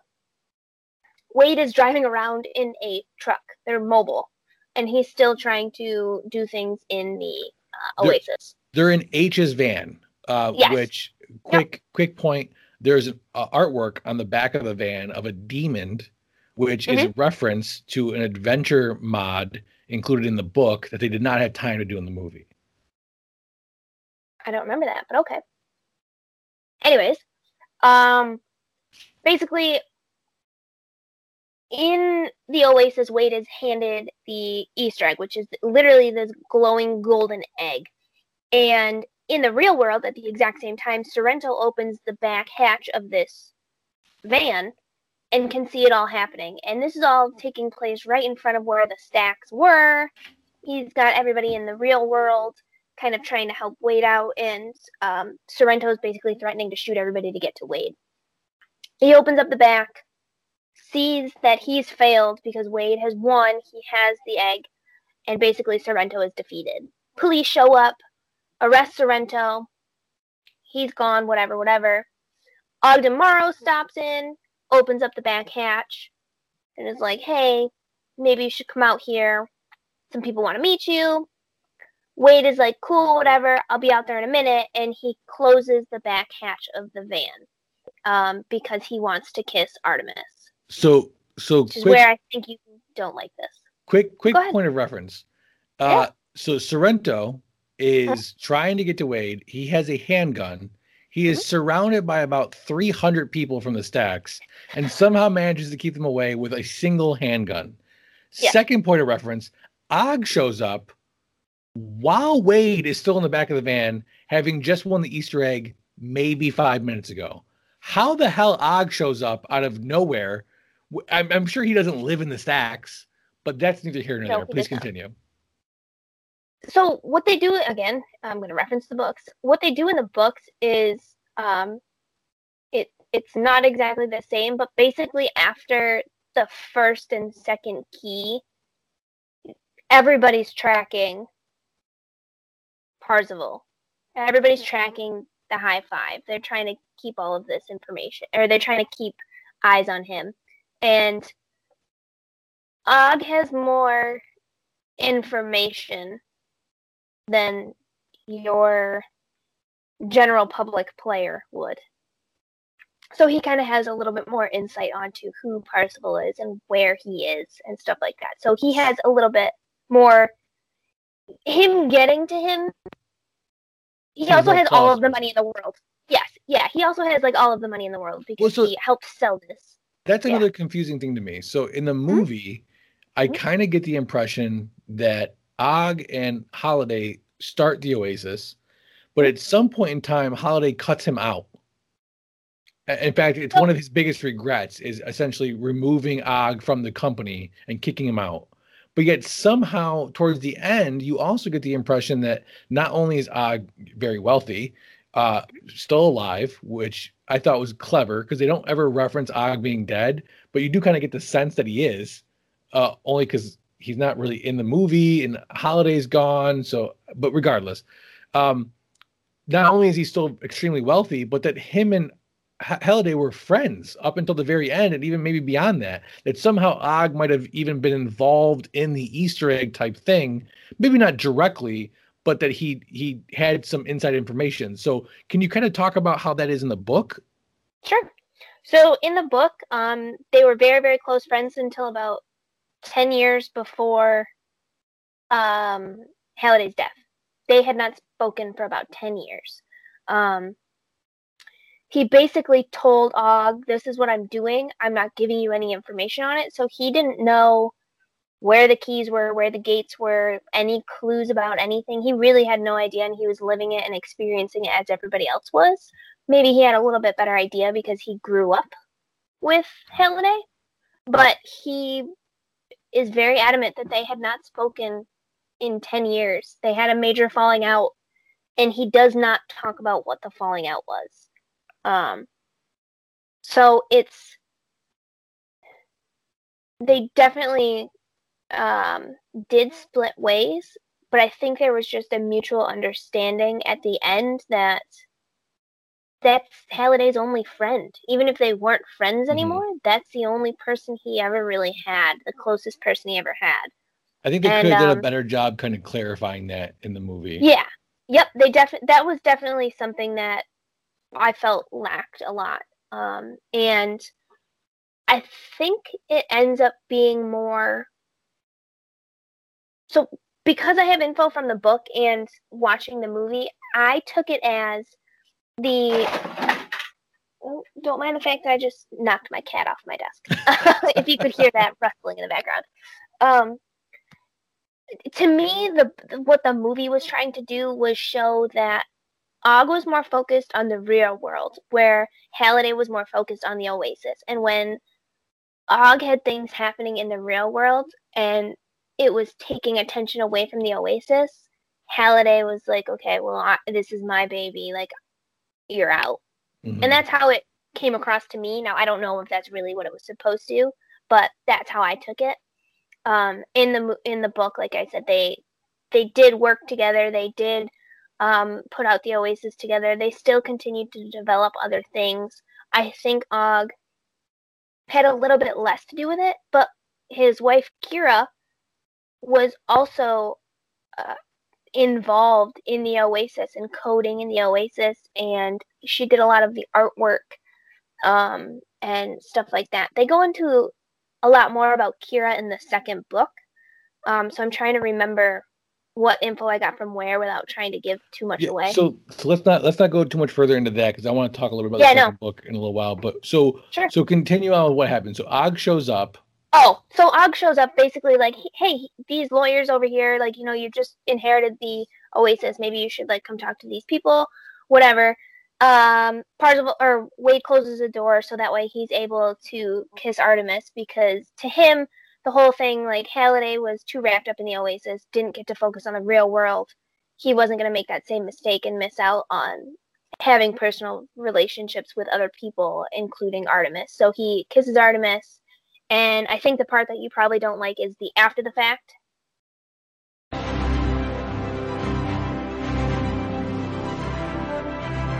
DFAT Comics is the publishing branch of Don'tForgetATowel.com, the only place to travel geekly. Focusing on creator owned and independent titles like Hollowed, Pursuit of Plastic, and Fairy, and many more. DFAT Comics will be a mix of genres appealing to every kind of reader. Join the new source of comic book entertainment with DFAT Comics. Um, when it shows like him in his own little like penthouse type thing. Well, yeah, not not just that, but he, he like closes the Oasis on Tuesdays and Thursdays or oh, some too yeah, obscure. So he, the the idea is that you're supposed to get the takeaway that the Oasis has taken over everybody's life. And that's not necessarily what Halliday wanted it to be. He wanted it to be an escape, but he wanted it to help people, not to all consume everything. Mm-hmm. And the, the world is going to shit, as you said. And I think he took that having the power over the Oasis, I think Wade kind of took that and kind of wrapped in Samantha or Artemis's idea that, hey, Wade, you don't live in the real world. You only live in the oasis, and that's a bad thing. So I think he took it upon himself to make sure that there's days during the week that you can't escape into the oasis. Like you have to live your real life and you have to be focused on what's really going on in the world. And I think that was him trying to use his power for some more good. And I took that as he was doing it because of Artemis, because of Samantha. Yeah, to a certain and because extent. of it, and because it was kind of a tainted idea from Halliday. Yeah, I mean, I, I more or less agree with that. I, I do. So, uh, quick question before we go any further: How, how mm-hmm. big is Blade Runner in the book? uh, there's a whole gate about it. So uh, the the the Blade Runner storyline and references were scrapped out of the movie uh, due to the fact that Blade Runner 2047 or 2049 rather was in production at the same time as Ready Player One, and they didn't want to, I guess, confuse uh, viewers or, or have this kind of overlap. Um, but it is it is a whole like thing in the book, correct?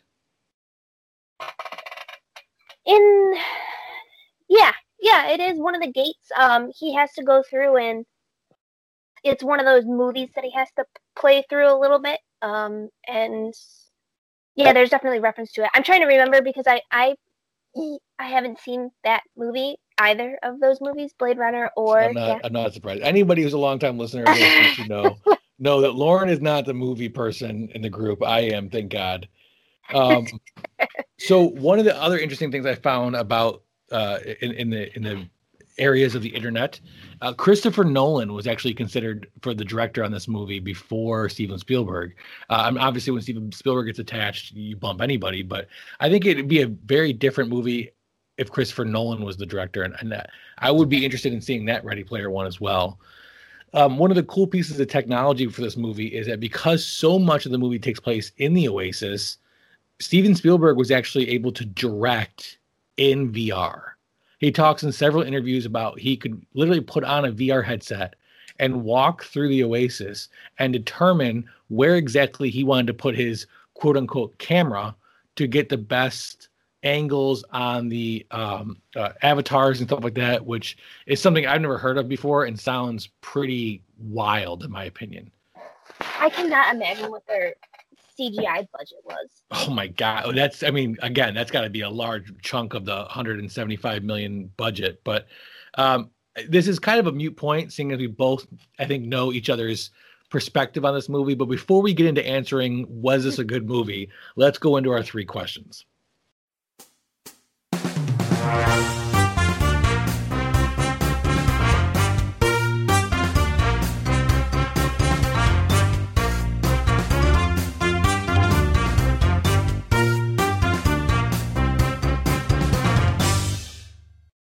Uh, so question number one. Why why am I never prepared for these? Surprise. uh, question number one. What was the message of the film and do you agree with it? Mm, so my takeaway from I'm, I'm going to have a problem of film versus book. I really think it's supposed to be about the idea of living in the now. Um, I think a, a, a main point of this movie and book is showing the obsession, and I, I will call it an obsession that Halliday had with this specific time frame of the 80s and 90s. And um, he, it, it's actually said that he would go around firing people if he tried to make a reference and they didn't understand it. Like that's how, that's how deep seated his love of this this time was to him and that he made sure that everyone around him also either supported that or at least understood it um, so for me it was a lot of living in the here and now and making sure you um, you you took advantage of that time so He, he the doesn't. idea of actual time and in reality instead of living in this virtual reality world as well He doesn't sound like that great of a guy in the book. He sounds like a nut job. asshole. He's an asshole, and I, the movie they made him a lot more just socially awkward, which Mhm. he he is in the book. But there's more self-centeredness, um, and I I don't know if they did it on purpose, if if he did it on purpose in the books to make him that way, or if he was just overemphasizing his awkwardness and it came off like douchey yeah. but yeah, he really was not. He, he wasn't a he wasn't a bad guy, but he wasn't a nice guy either. And it, it's just one of those. He was the smartest guy in the room. So did that go to his head, or is that just the way he was? Because he was that way as a kid too. Yeah. Uh, okay, question number two. How did the movie leave you feeling? And do you think this was intentional? Wait, you didn't answer the question. Oh, okay. I mean, I no, I agree with you. I think the message of the film is definitely, uh, you know, live in the now, live in the real world. Don't try to escape all the time, and uh, because you know you see you see what happened with Halliday when he did that, and how it seems like it was one of his biggest regrets. So so don't do that. And, and do I agree with it? Yeah, I mean to a certain extent. I think it's it's a little too dreamy um, to sit there and say that you know everybody's got to live in the present and carpe diem and all this happy jazz because the idea, the very idea behind carpe diem is you know live every day like it's your last, but that insinuation is that there is no repercussions, and there there is there is repercussions to your actions. So um, it's a little too dreamy to me, but in in the general sense, I think you should live in the now and you should take advantage of the people that are around you and and live in the moment and you know make sure that you can appreciate it make sure you can live without without as few regrets as possible So to dive into that a little bit more real quick, the um in the book, um when when Artemis asks um Hardly what he would do if he won, if he won all that money.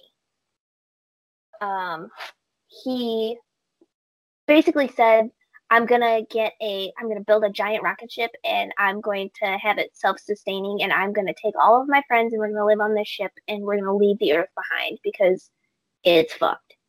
sounds amazing Well, well, so Samantha's like, you live in a dream world. Like, way to just get like get all this money and then give up on everybody. And he's like, well, what would you do? And she's like, well, I would find a way to better the earth. I would find a way to make sure people aren't starving. I would find a way to try and give back and like all of these people who are so poor, I would try and help them. And that's why I really think that um, the movie didn't really say that, but at the end when he was like, "Ah, we we closed the Oasis on these days," I feel like that was him trying to um, kind of take some of Samantha's ideas, um, Mhm. which is what he tries to do in the book a little bit more as well. Um, so basically, one of those with great power comes great responsibility things is what Samantha's saying should happen, and okay i mean I'm, I'm with it i'm with it uh so question number two how did the movie leave you feeling and do you think it was intentional uh, well, it left me feeling like I wanted more. I mean, it was all wrapped up, but I always want, if I like the movie, I want more of it. So Uh, it definitely did that, and I mean, if they want you to want more, they want you to see their product. So I think it definitely did that on purpose. But um, I didn't mind the ending. I know you were not a fan, but to me, knowing more of why he did what he did, I'm, I'm trying to remember before I read the book how it left me how it left me feeling. Um, I just remember the overall idea of enjoying the film. Um, I don't really remember how it the ending made me feel kind of though. So fair, fair enough. Uh, for me, it was more. I, I didn't hate the ending. I just think again, when you get into a two hour and twenty minutes, um, I think Spielberg got away with a lot more than your average director would, because I don't mm-hmm. think I don't think Warner Brothers is letting your average director do two hours and twenty minutes. They're going to say cut this down a little bit more. That's and in true. this sense, in this sense, I think it would have been beneficial. I think you could have hacked off, you know, ten or fifteen minutes uh, in the last hour and and not missed a beat and, and and it would have wrapped up a little bit faster and it would have let me feel a little bit better. But and I don't think that was intentional. I think Spielberg has gotten to the point. I mean, he was 71 when he directed this, and we can talk all we want about Spielberg and how amazing he is at the height of his career in the 80s and 90s with you know Jurassic Park yeah. and E.T. and you know uh, Back to the Future again producer, but regardless, if yeah. you look at his is his filmography over the last 10 years, it's it's not, not the same. Great. It's not no. as great. And um, I think this was just a, a, a example of a well-known director getting away with more than your average director would have. And in my opinion, that hindered the film. It doesn't it doesn't make it a bad film. Let, mm-hmm. Let's let's let's get through the last question. What is the most important sequence of the movie? Oh. the most important sequence?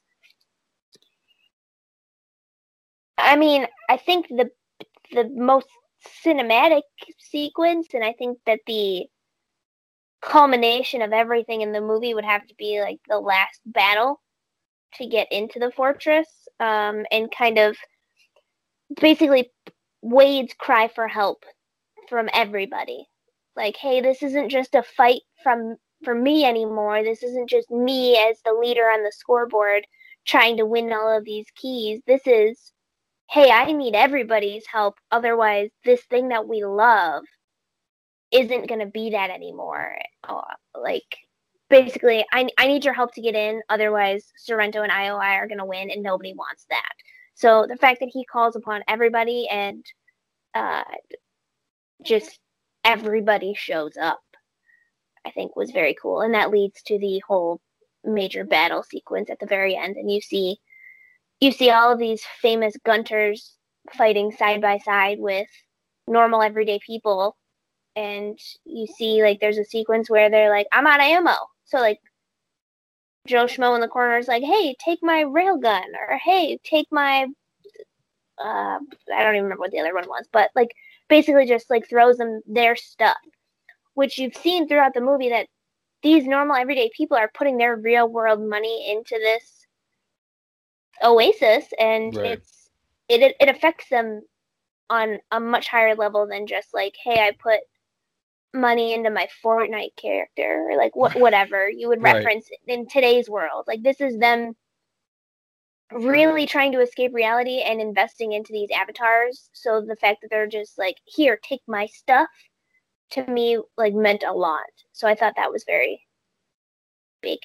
Yeah, I I I liked that scene. I liked the final battle. Um, to me, the most important sequence has got to be when Wade goes to that Halliday museum in the beginning and figures out the first clue. I mean, to get through that first race, it really mm-hmm. sets the movie into motion, and yeah. I think it's it's important because without that, you know, it's been five years since the original clue went out, right? Um, yeah.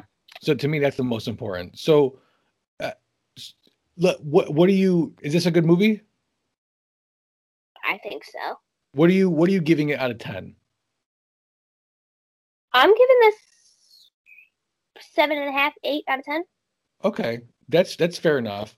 I was this a good movie for me? Yeah, it's a good movie. I mean, I didn't I didn't dislike it. There are definitely things that I think could have been done a lot better. Um, and again, I think this is an example of Spielberg getting away with more than your average director would. What am I rating this? Seven, a, a solid seven. Maybe maybe six and a half, but but six and a half to seven, definitely in that range. Um, it really depends on how much the nostalgia factor play you know, pays off for you. If you're a Yeah. hardcore '80s baby and you're eating that alive, you're gonna rate this higher. But when it comes down to the overall just plot of the movie and how that flows and how that brings you in, and not just the silly little references, I think I think it doesn't pay off as much if you're not buying into all those references as much. So you said that normally if you watch a movie that was based off of a book or read the book, whatever, whichever one you do first is usually Yeah. what you like more. I would challenge you to read this book. I mean, judging by how you describe it, it definitely sounds like a book I would like to read, and I think it was on my my list for a while because I've heard good things about it. Ha- you read the second one, Ready Player Two? Yes, yes. How is that? I listened to it. I've again, I I very much enjoyed it. Um, I'm having a really hard time of separating the two because I I listened to the first one a while ago. Mhm. Um, and then when the second one came out, I listened to the first one again and then immediately went into the second one. So I didn't really leave myself the time in between the two.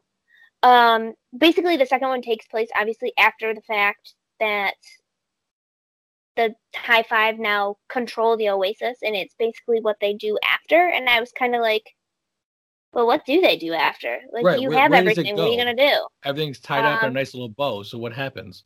Don't gotta give me the Well, don't give not. me give me the five the five second ver like what's the what's the overall conflict? Um, Wade doesn't know what to do after. Um, they come into some new technology, um, which triggers another video from Halliday, which leads them on another quest. Huh. That's interesting. So Halliday's got these little these little uh videos kind of triggering, huh? Is this this you think it's gonna be the last one? You think is it is there a cliffhanger on the end of the second one that's gonna lead into a third one, you think? It's definitely. I mean, I didn't think the first one had a cliffhanger. True. but they were able to do more. Um, I think the second one wraps up nicely as well. Um, but I mean, there's still room for them to do more if they want, for sure.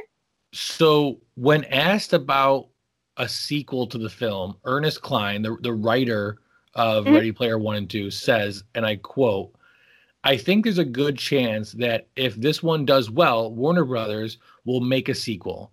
I don't know if Steven Spielberg would want to drive back in because we he would know what he was getting into.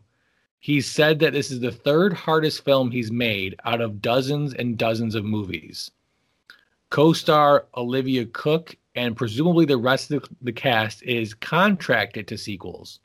Cline oh, wrote a book sequel titled Ready Player 2, which was released on November 24th, 2020. And on December 22nd, 2020, Cline announced that a sequel was in the early stages of development with Warner Brothers. Okay. So right. that's that's as of three or four months ago. I will tell you, the cure. Well, Ogden Morrow has a larger role in the second one. which is interesting because I got to imagine. I don't know how it ends with the book, but in the movie, he's basically in jail. He's got to be. I mean, he's committed murder at this point. No, no, no, no. That's Sorrento. Oh, okay. Yeah, you're right. Morrow, Simon Pegg. Simon. Which you, He's, I was, I was Oh. saying because you don't like that casting choice. right, right, he right, has right. a larger he has a larger role but there's a lot more to do with their past his and halliday's past um within it so i don't know if they would just i mean he wouldn't be a santa looking guy because he would be younger Right. and there's a lot more to do with when they were kids that's really how you know so much about like the fact that kira was a exchange student and their high school life yeah. so Interesting. Well, we'll have to wait and see on that. So, um, uh, without further ado, let's play everybody's favorite game. Guess that tomato.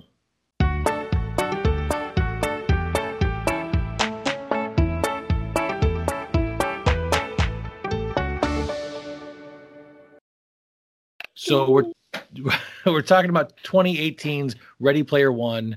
Um, go ahead, Lauren. Give me your guess as to what Rotten Tomatoes rates this movie currently. Well, I gave it a seven and a half or an eight. Um, I'm gonna say seventy-six. All right. Uh, I'm now going to tell you what the um what the critic score is. The critic okay. score, 437 critics have rated this movie as 72. I'm hmm, now okay. also going to give you three other movies that are within two points of this movie, according to Rotten Tomatoes. So, okay. movie number one, The King of Staten Island. Uh, we covered it in season one. It's Pete Davidson's biopic about his life coping with his mother's dating life after the passing of his father. Okay. Movie number two, Atomic Blonde. Charlize Theron's 2017 spy thriller where she plays a sexy MI6 agent on a mission in the heart of East Berlin during the Cold War. Have you seen that? I have not, but I really it's want really to. Good. I, I it I really looks amazing. It. In fact, I might have actually seen it and just forgotten. I don't know. And movie number three, The Revenant, Revenant, excuse me, the real life story of Hugh Glass and his epic journey to get revenge on the men that left him for dead, winning Leonardo DiCaprio his first Academy Award. So, with that, do you want to change your guess? No, I'm sticking with 76. 76. Okay t- over 25,000 audience members rated Ready Player One, and they gave it.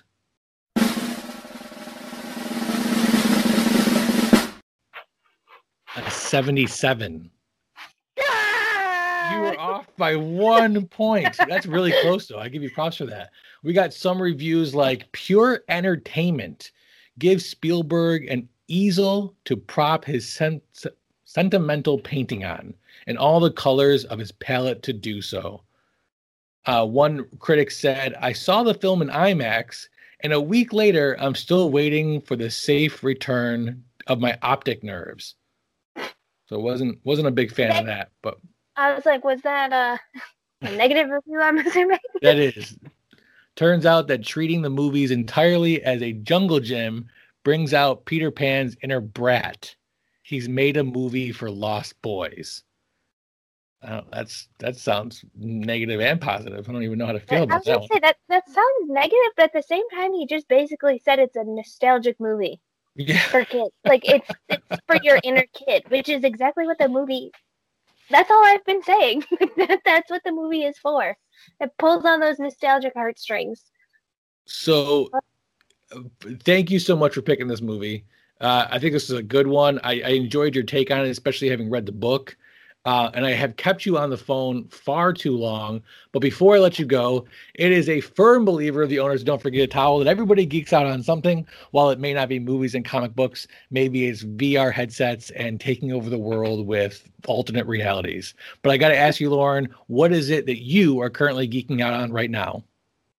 Um, two things. So uh, one is a little show called Wynonna Earp um, which I know I've talked to you about in the past. It is a sci-fi original show that's currently um, trying to get its footing for a fifth season. Um, and I'll wrap it up there. Basically, it's a uh, cult cult classic show. I'll say. I don't even know if you can call it a cult classic since it's still on right now. But anyways, it's a it's a small it's a small following, but a very passionate small I, following. I will say, based on talking to you, I have added this to my watch list on Netflix. Um, so what I was going to say is that it's it's running its last six episodes right now, or the last six episodes that Syfy will be airing. That's the caveat. It's it's already been funded. Um, they just basically need a platform to release it. Um, and Syfy has just basically said after the restructuring, we're not. Um, so they are on the last six episodes. This is the second of six episodes this past Friday that aired. And after me ranting and raving about it, I've had Dana catch up on it. And Dana was actually able to watch it live this past Friday, which was huge for me. Um, and then the other thing that I'm still geeking out on is showing my true geekiness. Um, I've started watching the second campaign of Critical Role, um, which I have just become totally obsessed with. Um, I find it very entertaining. Um, and basically, I'll put it on. I like to put stuff on in the background while I'm working. Um, and because these are all voice actors, uh, I either can hear bits of characters that I know in them talking, or I am just in awe of the DM, Matt Mercer, and how he can just change from voice to voice at like the drop of like he can do it in the same sentence. He can have a conversation with himself with different characters, uh, and it's just insane to me. And uh, I really enjoy the campaign, and it makes me want to play uh, some D and D myself. So I'm I'm working on it. I'm working on Matt Mercer is definitely uh, a phenomenal DM, and if you haven't got the chance, definitely check out his stuff on Critical Role. Um, you should be geeking out on watching some of the movies that you have never seen. And for a long list of those, please check out those geeks you know if you want some more of Lauren and myself talking, along with our two friends Casey and Dave. But Lauren, thank you so much for being on the show. I really appreciate it. it's just always me saying like, "Hey, I've never seen that one. Uh, guys, don't hate me. I've never seen that movie." I look. But, I look hey, uh, forward. Uh, thank you for having me on. I mean, this uh, this will definitely give me a chance. I think in the future, if you decide to have me back on, you should uh, maybe pick one of those movies I haven't seen and force me to watch it. That's a uh, great idea. That's the, I'm like having you on. I, am putting it in the books right now. I'm having you on for season three's host pick, uh, our special okay. episode each season where I get to pick the movie, and I'm going to make you watch one of these cult classics. Yes, I love it. I'm excited. That's I'm it right there. I'm not going to read the book that goes along with it, so I won't keep you on the phone for two hours. You're fine. Thank you so much, Lauren. I really appreciate it. Yeah, it was fun. Do it again.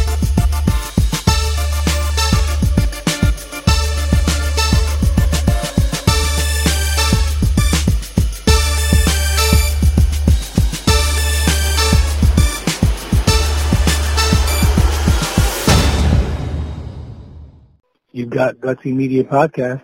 Leave a message about any movies you covered and maybe we'll add to the show. Thanks. Ready Player One for me is such a fantastic movie. It does not get the respect that it, it deserves. It pays just the right amount of homage to all of the movies and all of the video game and pop culture that we went through in the in the 80s and 90s. It balances that line between being overly done and not done enough very well. And I even think that as we look forward into the video game society, it's going to be very predictive of how we are interacting with one another going forward. You, see it today. Ready Player One is a fantastic movie. It's a must-watch for anybody who is between the ages of 30 and 45, as well as any nerd that's out there today uh, on Halo or whatever stupid games out there, uh, The Sims, whatever it is, you got to watch it because it's exactly like how your life is going to be.